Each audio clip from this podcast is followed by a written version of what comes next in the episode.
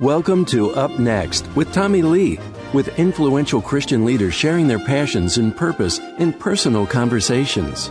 Up Next is brought to you in partnership with the Gospel and Our Cities Conference with Tim Keller, coming to Chicago in 2018. And now, founder and president of Resource Global, managing partner of Barnabas Group Chicago, and your host on Up Next, Tommy Lee. Well, good afternoon, everyone. Welcome to another episode of Up Next. Noah, welcome, our co host today. Thanks, Tommy. And Doc Fuder, welcome. Hey, it's my pleasure.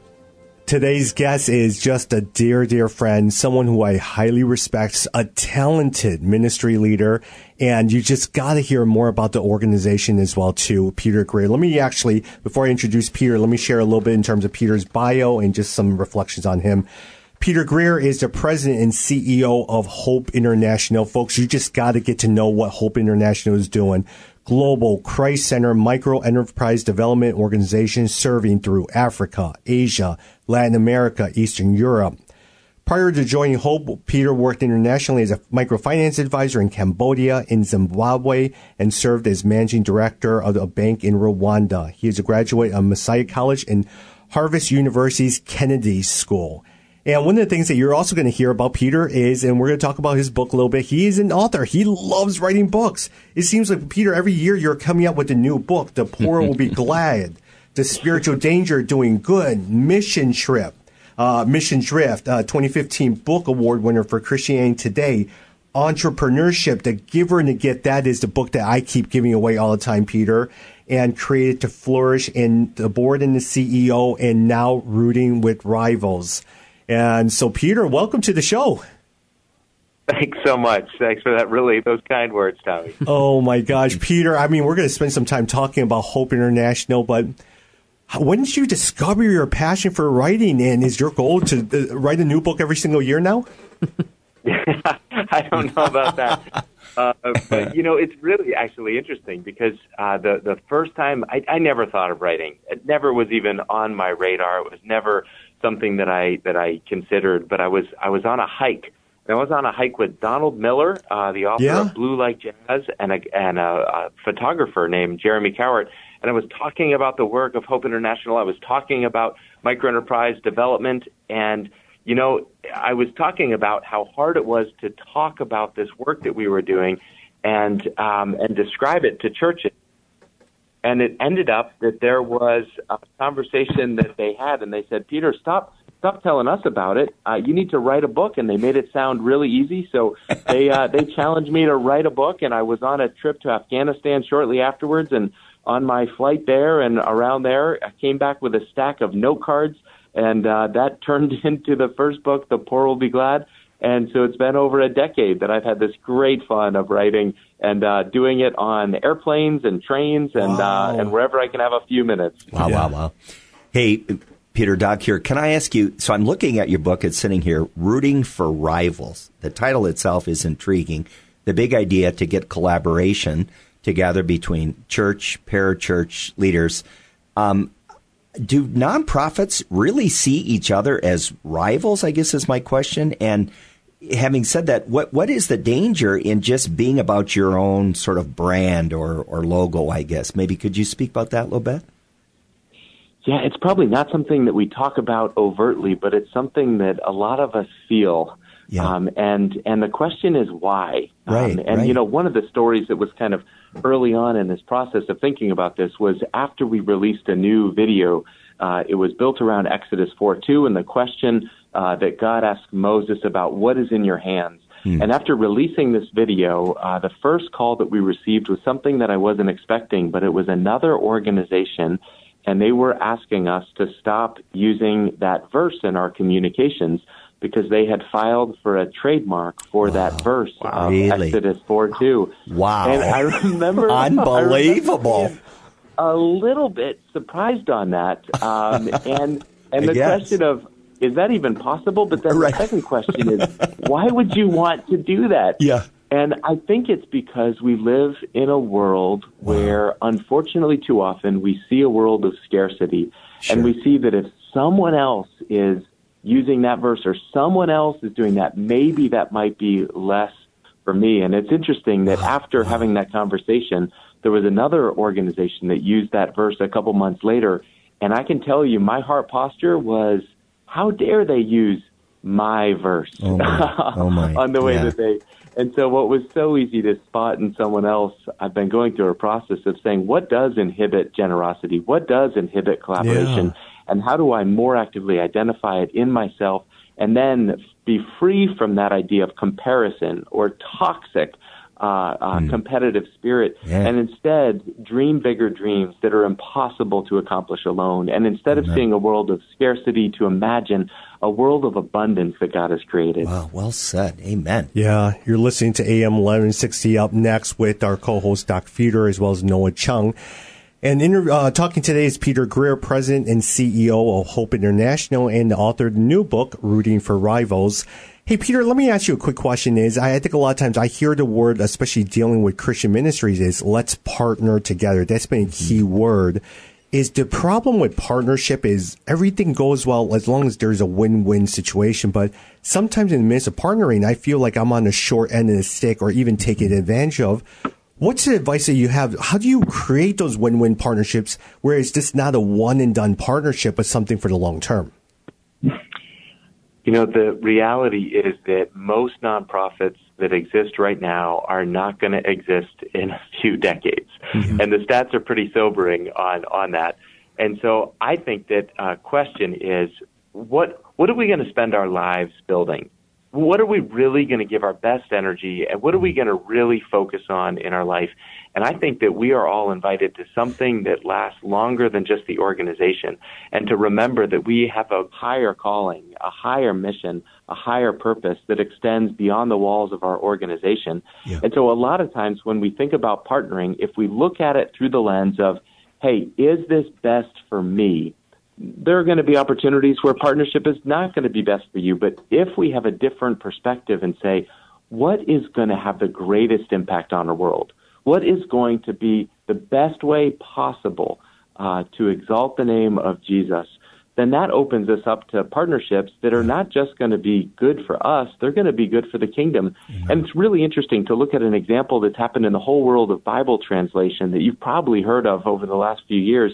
But instead of Bible translators just focusing on their own organization, several of them gathered together and say, what if we tried to get scripture in every single language within our lifetime? What would happen? Yeah. And initially, that timeline for that process to happen was by uh, uh, 2150.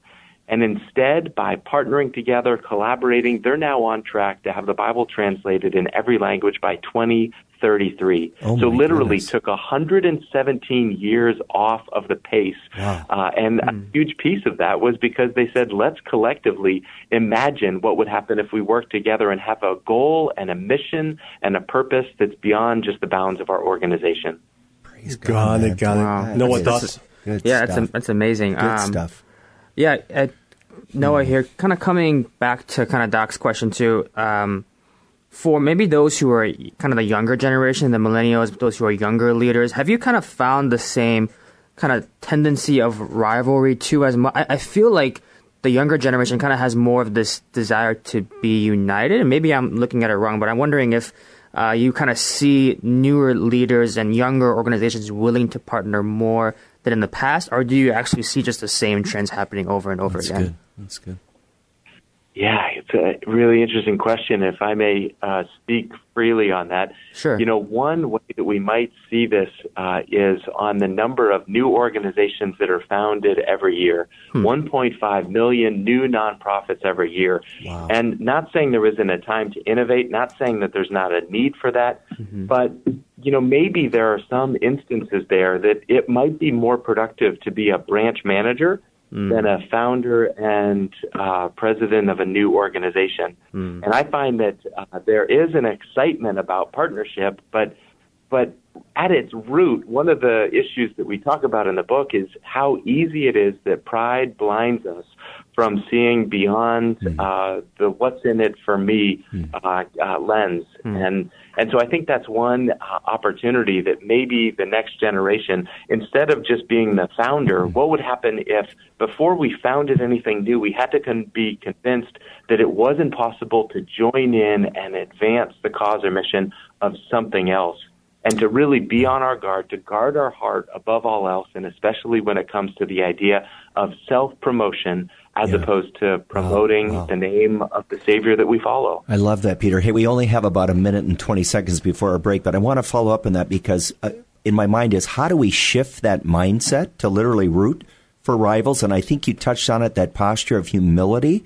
Could, could, could you, uh, what, how could we really model that and encourage that to the broader body of Christ to really enter into the Spirit? Uh, could you speak to that uh, as well, Peter? I think it starts by changing the way that we view others and refusing to identify them as rivals. So the Yeah. title of the book is a bit tongue in cheek, rooting for rivals. The ultimate goal is that they're not rivals. Right. They're seen as friends. There you they're go. seen as partners. They're seen as co-conspirators for an amazing cause. And to turn what initially we might feel are rivals hmm. into something much more beautiful, really ultimately see them as friends. I love that. Yeah, I love that, brother. Thank Yeah. you. It's well said. Peter, uh, we're going to take a quick break and we're going to come back and talk with Peter Greer, CEO and uh, President and CEO of Hope International, and also author of the new book, Rooting for Rivals. Stay right back. We'll be back after these messages.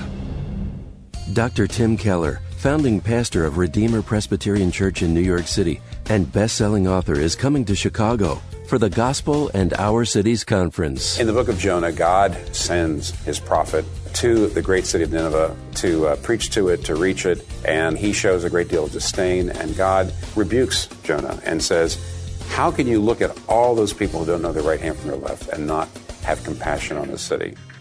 Please come to Chicago for a meeting of men and women who want to reach their respective North American cities with the gospel. Find out more at thegospelandourcities.org. That's thegospelandourcities.org. AM 1160. Resource Global is cultivating the potential of young professionals all over the world to maximize their reach and restore their cities with the gospel. 60% of our waking hours are spent in the workplace, therefore, it is a significant time for gospel impact. As young professionals grow in their careers, we provide in depth training and we also provide mentoring to integrate their faith and work.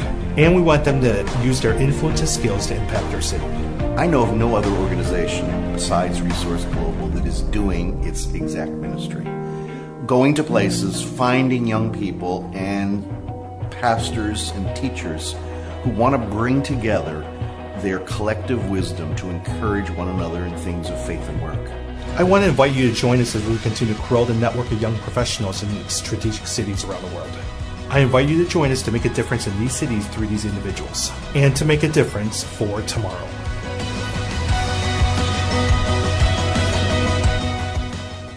Dr. Tim Keller, founding pastor of Redeemer Presbyterian Church in New York City and best-selling author, is coming to Chicago for the Gospel and Our Cities conference. In the book of Jonah, God sends his prophet to the great city of Nineveh to uh, preach to it, to reach it, and he shows a great deal of disdain. And God rebukes Jonah and says, How can you look at all those people who don't know their right hand from their left and not have compassion on that great city? Uh, the churches of today should have compassion on the city and should care about the city. Please come to Chicago, the third largest city in our country, which will be a wonderful backdrop for a meeting of men and women who want to reach their respective North American cities with the gospel, doing both holistic uh, transformation, evangelism, and bringing about conversions. Please come and join us. Find out more at thegospelandourcities.org. That's thegospelandourcities.org. AM 1160. Welcome back to Up Next with Tommy Lee. Brought to you in partnership with the Gospel and Our Cities Conference with Tim Keller, coming to Chicago in 2018. Welcome back. Uh, I'm here with my co-host Noah Chung as well as Dr. John Fuder. And today we have a chance to talk with Peter Greer, President and CEO of Hope International, and also on this newest book that we're just talking about, fascinating about rooting for rivals. Noah, thoughts on this, or you had a question? Yeah, Peter, uh, kind of going on Doc's question, kind of having the posture of humility and not seeing other organizations or nonprofits or even churches as rivals. You mentioned in the your, kind of your book uh, the stat of a mere 85 nonprofits have endured 500 years or more. Uh, I guess I'm really curious to see to hear about from your perspective what was unique about these 85 nonprofit organizations that allowed them to last this long. What about their mission and vision, or just the way they did ministry or they did their work, allowed them to survive in partnership, but also just as over 500 years, which is quite amazing. Yeah, 500 years sure is a long time. And Yeah. I don't know your time horizon, uh, but mine is definitely not the 500 year time horizon. Yeah. And, uh, you know, we, we touch a little bit on this in uh, the, the book that uh, Chris and I uh, did before, but Mission Drift is really where we also dug into that. And one of the key pieces is to have a very clear mission. They know who they are, they know what they're about, and to not uh, think that all change is bad, but rather to look at change and adaptation to the world around them in light of their primary mission. So maybe that's the, the, the one piece is just they were clear on who and they figured out how to pass on leadership to the next generation. But I think for me, the, the reason why we kind of included that stat in rooting for rivals is because it does frame our primary way. And wouldn't it be great if people forget uh, the name of the exact nonprofit or the name of the exact church and instead think back at this moment in history and instead say, man, that was the generation Yeah. that saw poverty eradicated. That was the generation that saw scripture translated into every single language. That was the generation that focused on racial injustice and and made real progress at that moment in time. And and those types of big picture dreams and visions, they don't happen through one organization. they don't happen through one small group of people, but but we imagine what would happen if together we were known for an uncommon unity and tenaciously pursuing an agenda and goals that were so much bigger than any one nonprofit or one church or one organization. Yeah. Hey, Peter, let me ask you a quick question. Is a lot of times is money gets in the way of partnerships, wins, donors, especially in nonprofit sense or ministry sense. Even your studies, is there an example of a partnership that you saw between ministries or churches in which money was really uh, something that played in the picture and they did it well? Uh, wins, credit, all that stuff. Talk about a story of something that you saw. That's good. Yeah, you know, just to connect it to the previous story that we were talking about, but Yeah. the interesting role that donors played in the acceleration of the translation of Scripture uh, was a group of donors. Uh, think of uh, Todd Peterson, and Yeah. I think of Mart Green, Correct, and I think of a group of people that came together and said, what if instead of just funding these organizations, what if we use the convening power that we have? And what if we could bring everyone together and have a bigger goal? And you know the craziest thing? Is the amount of resources that were mobilized grew. Having a grander vision did not uh, cannibalize it from the organizations, but it actually increased the amount of resources that are there. And so when I think about ways that this is being lived out, I, I think even about uh, an organization uh, called Alarm uh, that's doing great work Yeah, with reconciliation, and in some ways they could see Hope International as a rival organization. You know, we're both doing international development. We have some similar geography. But they invited me to go to their annual fundraising event and to give a give some words uh, at their annual event um, and to encourage me to you know share about some of the things that Hope is doing. Now that's crazy for a nonprofit event to invite another nonprofit to speak at their fundraising dinner. Hmm. But I think there is a new spirit of saying, let's think beyond the boundaries of our organization. And maybe it's possible that instead of seeing a shrinking pie, maybe that sort of collaboration and partnership is going to be so attractive that more people are going to be giving more and more for you does not mean less for me. Hmm. More hmm. for you means more for us. It means more for the kingdom. It means more good that can happen around the world. Got it. You're listening to A- uh, Up Next on AM 1160. Our guest today is Peter Greer, President and CEO of Hope International, and our co-host today is Noah Chung and Doc Fuder. And you have a question, Doc? Man, I'm taking notes here, Peter. Hey, you know, I, I love this. It's inspiring. I, I, I believe in it. We're trying to, on a much smaller scale, trying to rally a collective response of the body of Christ in Chicago to um, to re- respond to the needs in our city.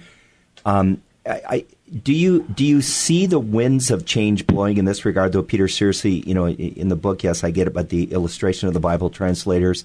Do, do you see a new day in, in this? I mean, big picture collectively, some of us personality wise, we're kind of, you know, passionate, excited, but um, uh, much like you could point to, to numbers of those that don't endure, you know, do you see sort of this sense of endurance through partnering coming together a little bit on the horizon? Right. Yeah. Uh, and I, I'm I'm maybe naturally wired to be a more optimistic uh, person, but I don't think it's just that. As we were working on this book, there were so many case studies that we came across of crazy, wonderful, uh, sacrificial generosity being modeled in mm-hmm. every single sector where there is. And I think even about Chicago, I think about yeah. one of the organizations that we feature of Together Chicago. Yeah, yeah, yeah. Um, and some of the Woo-hoo. good work that's happening there. But mm-hmm. their literal mission uh, is to bring together organizations and to make an impact on their city. That's true. I, I think about a group of people that I was with in Memphis uh, recently that had the same goal of thinking not just about one organization, but really attracting organizations to come there and have a bigger impact together than they could ever have alone. I think about the open source movement of materials that Life Church and so many other nice. churches have been promoting to say we're going to develop materials and then we're going to make them available to anyone else. I think about the YouVersion app uh, and making sure that the Bible in all of those languages is available for free to anyone who has a phone.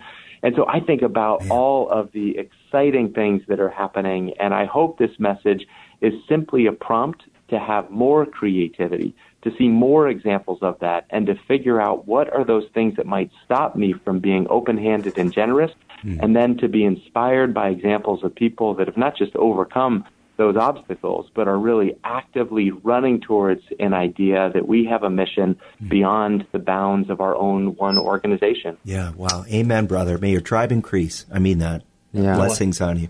Yeah, Peter. Uh, a quick question too, kind of going more to the practical level.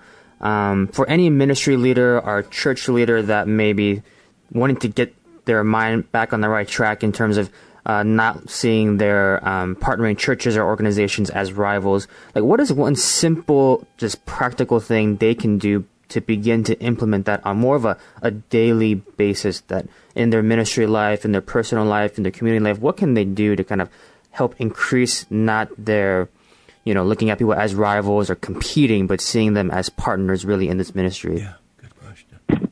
You know, I just heard the story of Dallas Willard and how when he would go to speak at an event, his prayer would be to pray that the other speakers would be more well received than hmm. than his words. Wow. And that he would pray for other churches to grow and increase uh, more rapidly than anything that he was doing. No, and so maybe we could take a page from Dallas Willard and say yeah. maybe it's a starting point of saying, God, would you help that other church down the road? Would you help them to grow, to flourish, to yeah. be health, to impact our city? and to maybe focus our prayers on other organizations that we might be drawn to say, you know what, if they're growing, maybe that means there are less people in my pews instead of a prayer of blessing uh, on them. I love that. Got Amen. it. Got it. Amen. Wow. So, so Peter, I, I think a lot of times it, are ministries getting it, or do, do they feel like, okay, this is a great principle. Okay, how do we tangibly do it? Are you getting a lot of those questions right now? Not yet, but uh, that that's my oh, hope. That's right. Yeah, that's right. you know, it's funny because as we're interviewing, the book is just coming up here in a couple of minutes. But you know, I think that's that's the problem. Like even as I think through Resource Global, what we're trying to do in terms of impacting young leaders, how do you work and minister and partner with different organizations? That's that's a hard part a lot of times, and a lot of times that's when we start tangibly talking with ministry organizations. I find like once we start talking specifics about money and all that stuff, conversation goes dead because you just don't know what to do. You don't na- tangibly just know how to do, and so the whole conversation about partnering just goes dead after a while. Yeah, you know, it's interesting timing, even of our conversation here, that literally uh, the minute that uh, we are done, uh, there's a group of uh, four other organizations that we're going into a meeting and to imagine uh, what it would look like for us from the beginning, from the program design to imagine partnering together. So yeah. I would say I'm still trying to figure this out. I believe in this. I believe I that too. it is a call for unity in a world of disunity that we can have a greater impact together than we can have alone. But it is hard and it Yeah. takes creativity and it takes God's Spirit. And so I hope in some small way that uh, the listeners, uh, we're all trying to figure out what would it look like for us to act with greater generosity and a greater spirit of collaboration among each other. Amen. Yeah, yeah. Good on you, brother. Hey, Peter, we're going to have to bring you back on and talk about Yeah. Hope International next, okay? I look forward to it. Take care, my friend. Hey, Rooting for Rivals comes on shelves over at Amazon.com. Get it today. It is a wonderful book, and you're going to love Peter. Have a good day. Thanks, Peter. You've been listening to Up Next with host Tommy Lee, getting to know another influential leader. To hear past episodes, visit upnext.city. That's upnext.city. Up Next is brought to you in partnership with The Gospel and Our Cities Conference in Chicago, October 2018. Join Tommy for Up Next, Saturdays at 3:30 on AM 1160. Hope for your life.